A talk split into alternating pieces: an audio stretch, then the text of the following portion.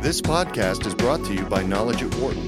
For more information, please visit knowledge.wharton.upenn.edu.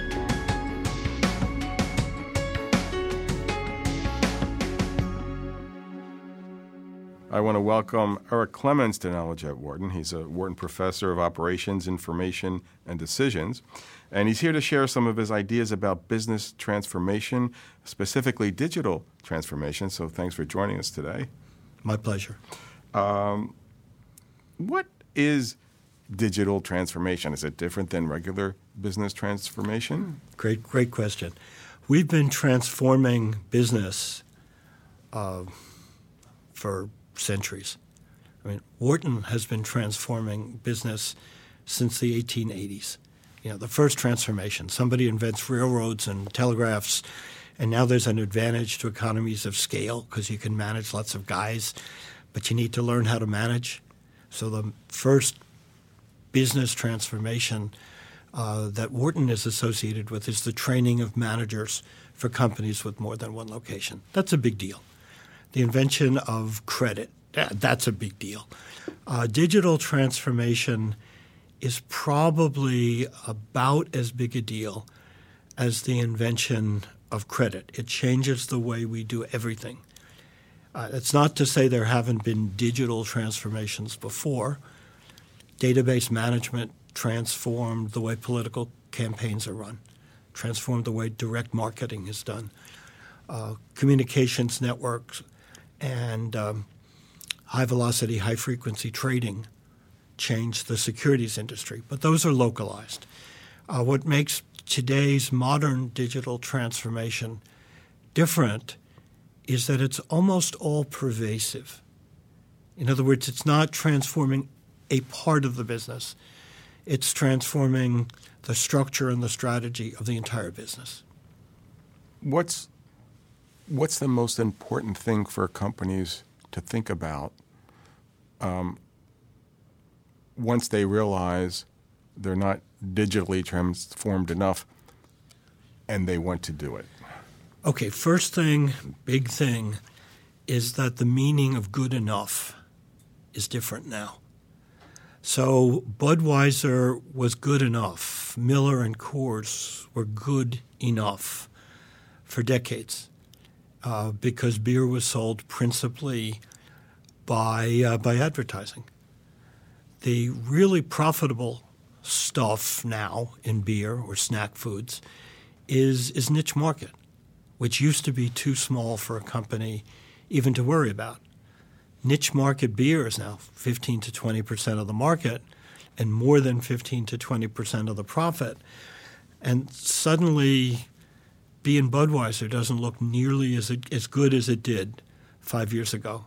So I think that's probably the first thing to realize is that the meaning of good enough has changed. another thing uh, is that we've had some digital revolutions already. You, you, mentioned that they were they tended to be um, confined to a, a, certain part of the business, but what, wasn't the internet creation of the internet a big explosive development? And uh, are you saying that this is this is sort of rivaling that kind of a development? No, not exactly. I think what I'm saying is this is an outgrowth of that.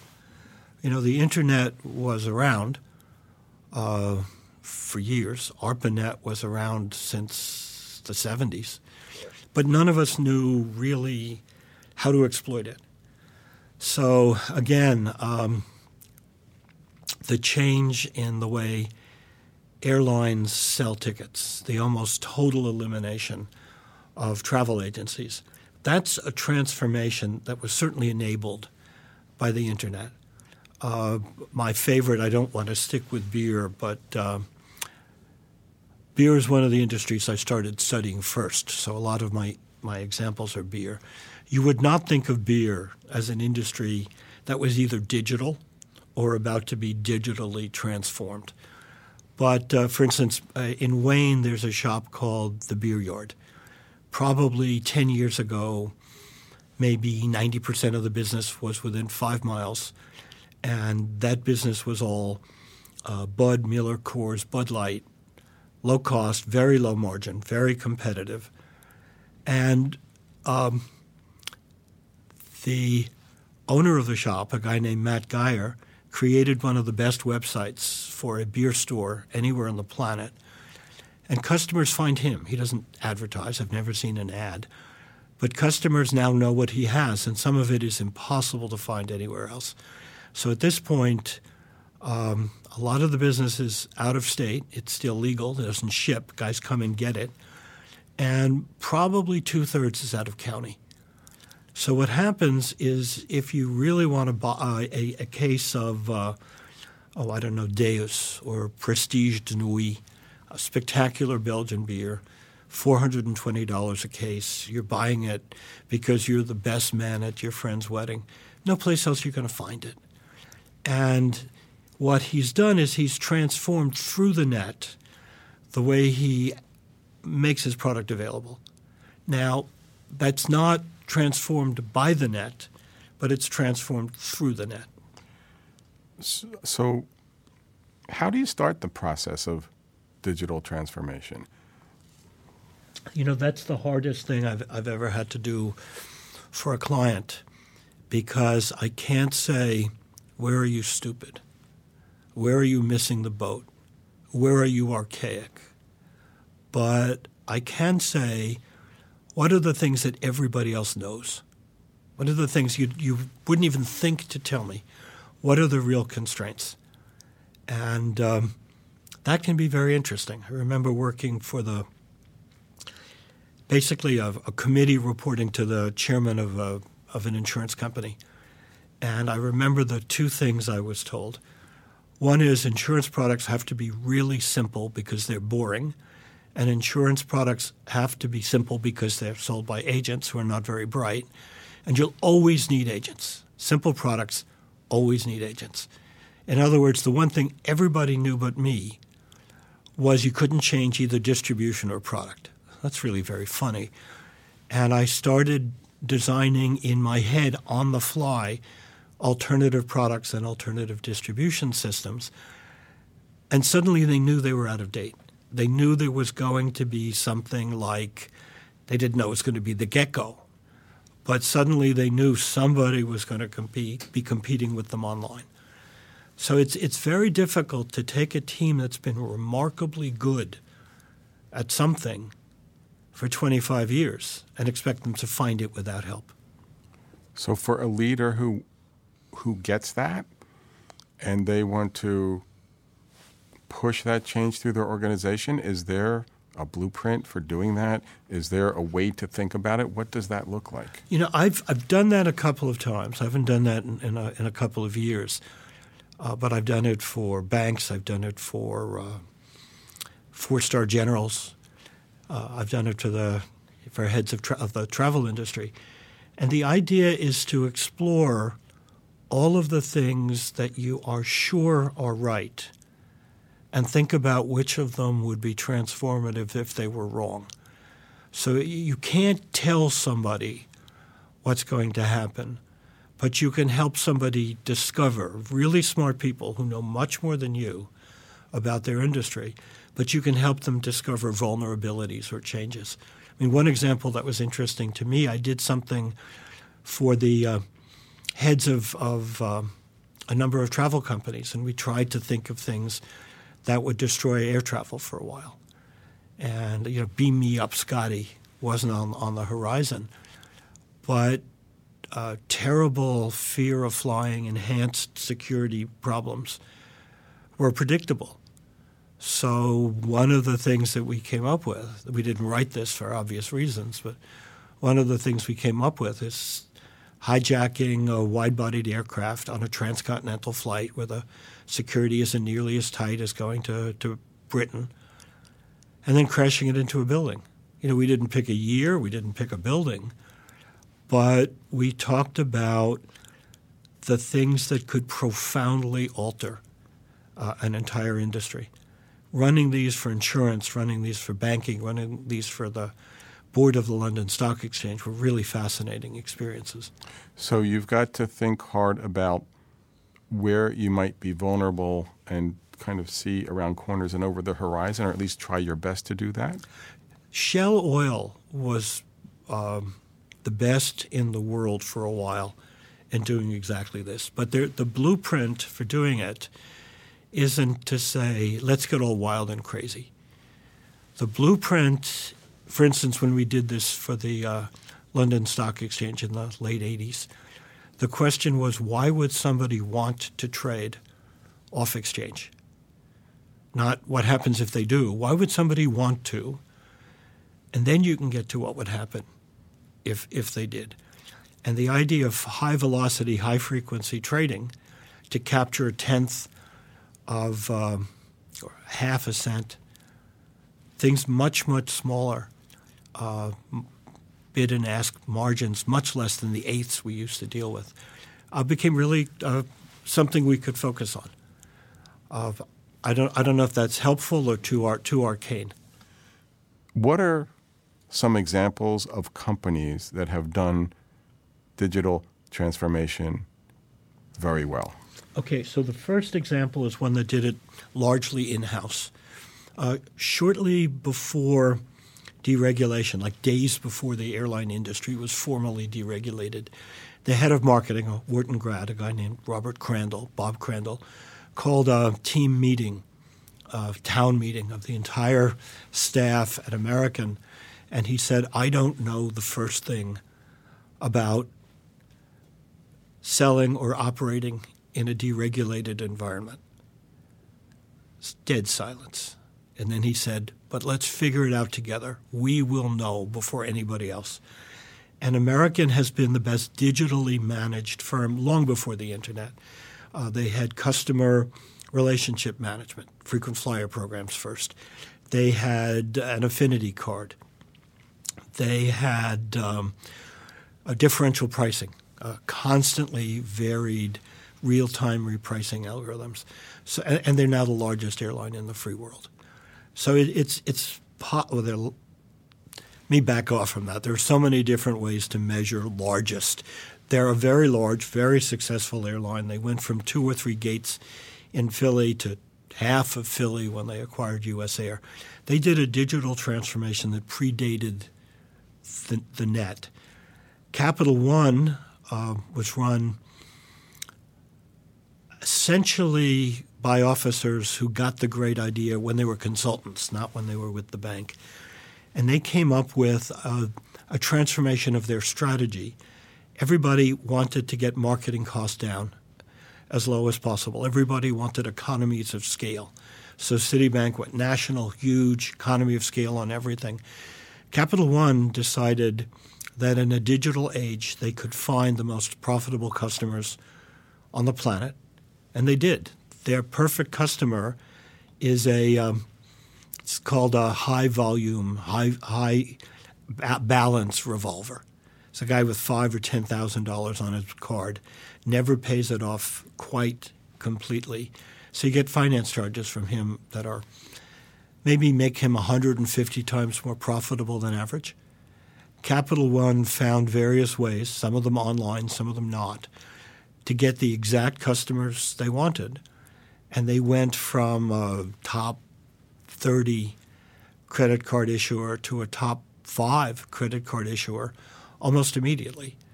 They went from somebody you never heard of to what's in your wallet. And they were able to do that because of a digital transformation? The digital transformation they had was strategy, digital strategy. So, one of the things they did was they introduced a, a screening mechanism. They offered you a balance transfer product. It was somewhat inconvenient to use.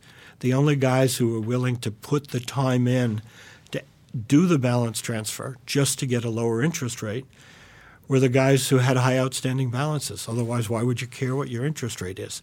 So they developed a very simple screening mechanism. So performing less good customer service Nigel somehow Nigel and I had a joke about this. We never did this, but one of the things we were going to do if somebody became really unprofitable, you know, if, if somebody graduated, paid off his med school debts, and is now a a, a, a cardio surgeon, you know, a thoracic surgeon, that's not somebody with an outstanding balance anymore.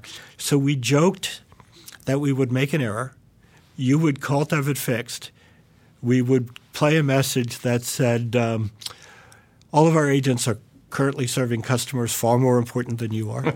and it just got more and more offensive until you were finally told, we may never get around to you. If you just want to cancel your card, hang up and it will be done automatically. And then we played the most obnoxious music you can imagine. Now, we never did this, but, but in fact, differential service to attract guys you want is a complicated, uh, it's a complicated thing. Capital One did that better than anybody else. They did profitability analysis before anybody else understood it. They developed uh, data mining techniques to figure out who was about to go broke uh, or who should be cross sold a new product or who should be offered a car loan. So they did spectacular transformation of strategy. And yet their social network was a bunch of guys driving between, they had, they had two headquarters, one in, in Southern Virginia around Richmond and the other around D.C. And twice a week, everybody would get into two cars, six guys, and they'd have a half a board meeting. They'd get halfway to Richmond. Everybody would get out of the cars, rearrange, and drive the rest of the way to Richmond. So that's social network via automobile. No one else measures social network speed in terms of miles per gallon. So that was a transformation of strategy, but not really a transformation of structure. So, what does a transformation of structure look like? That's complicated. Um, so the most obvious example is the, the speed of communication, the speed of interaction profoundly affects the amount of independence you want your agents or your subsidiaries to have. You know, think of Benjamin Franklin, founder of the university. In Paris, trying to get the French to support the, the colonies in the war against Britain – you know, if he wrote a memo, put it in a, in a, on a horse, the rider took it to the coast, put it on a ship, it could be three months before he got a response. So he was supposed to do whatever he thought was best. Uh, if you take a look at what an ambassador to the to Britain or France does now, he's on a very very short leash because communications are really nearly perfect. So the ability to manage from afar is very different. And there are areas in which you want central control. Big data is so huge you don't readily move it. So there are other areas where you want to leave control in the, in the hands of the local decision makers. And the balance between what to decide locally and what to decide globally is probably the most rapidly changing part of the structure of the firm. That's where the digital transformation of structure comes from. If you're the CEO of a company, how should you be thinking about digital transformation and what is it that you probably don't realize about digital transformation? I think there are two pieces to that. And one piece comes back to the structure of the firm, the, the example we use with Volkswagen, the example of uh, uh, BP's Deepwater uh, Horizon. And that piece has to do with understanding how your employees interact. The digital, the millennials, um, know they're not going to be at your firm for 30 years, but their, their posse, the guys they went to Wharton or Brown or Harvard or Yale with, those are their real allies. Those are the guys they're going to interact with. And the guys in the firm with similar um, uh, re- reward structures are going to hang together as well. So you're going to deal with social networks within the firm and across firms you've never seen before. And you'll get phenomena out, you'll get behaviors out that you've never seen before. Like uh, you asked me, I'm 24 years old, you want me to write a proposal uh, for a major investment bank. And I contact my friends from undergraduate days, one of whom's at McKinsey, another is at BCG, I'm at a third firm. And we designed the same proposal. All three firms put in a nearly identical proposal, which never would have happened before. So the idea of invisible social networks is something that the CEO has to understand.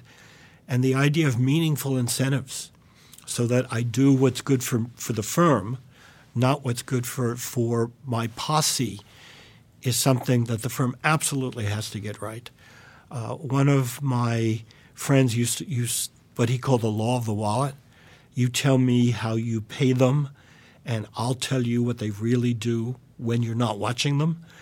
One thing the CEO has to understand is there are entirely new invisible structures within the firm.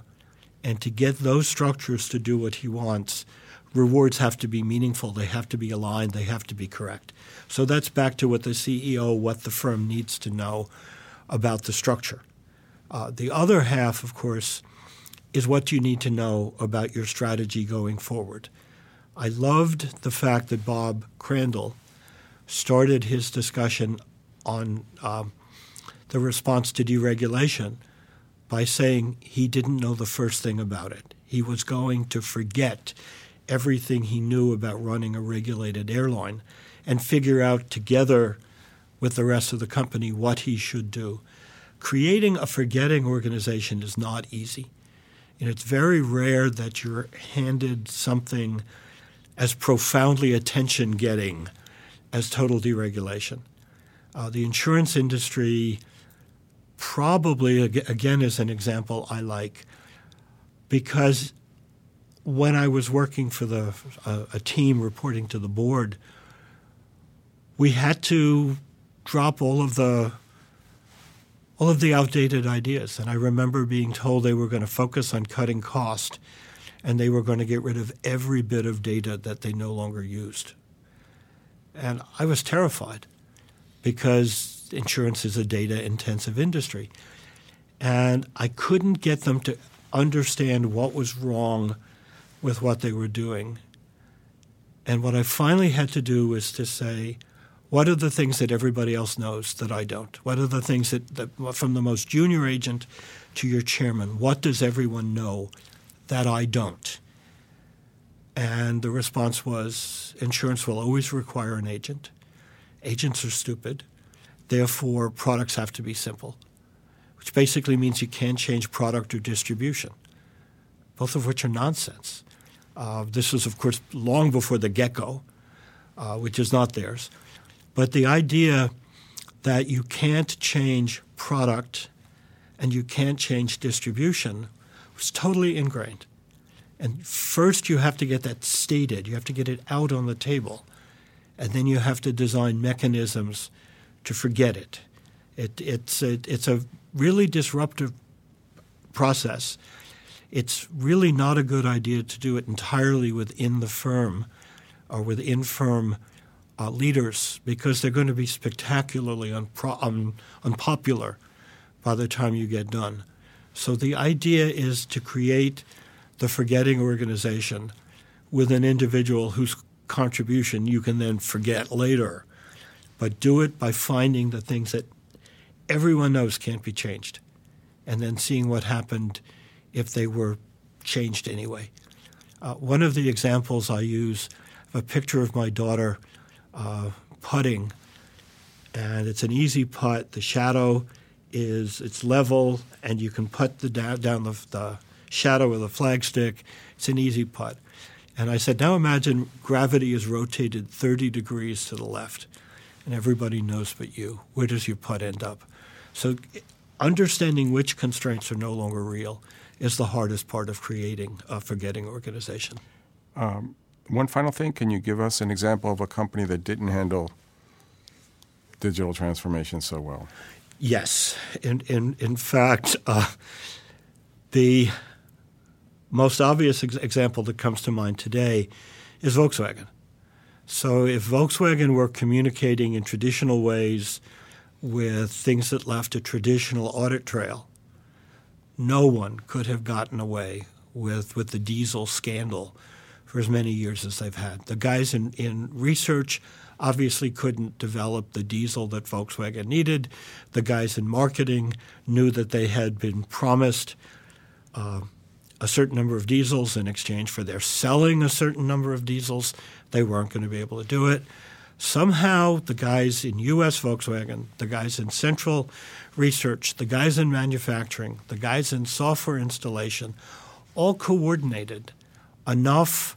And I'm, I'm believing Winter, Winterkorn when he said the board didn't know, but there's a massive amount of interaction that was handled by an invisible social network that knew what their own objectives were, and they were going to meet their objectives regardless of what it did to Volkswagen, shareholders, or the drivers of their cars. For more business news and analysis from Knowledge at Wharton, please visit knowledge.wharton.upenn.edu.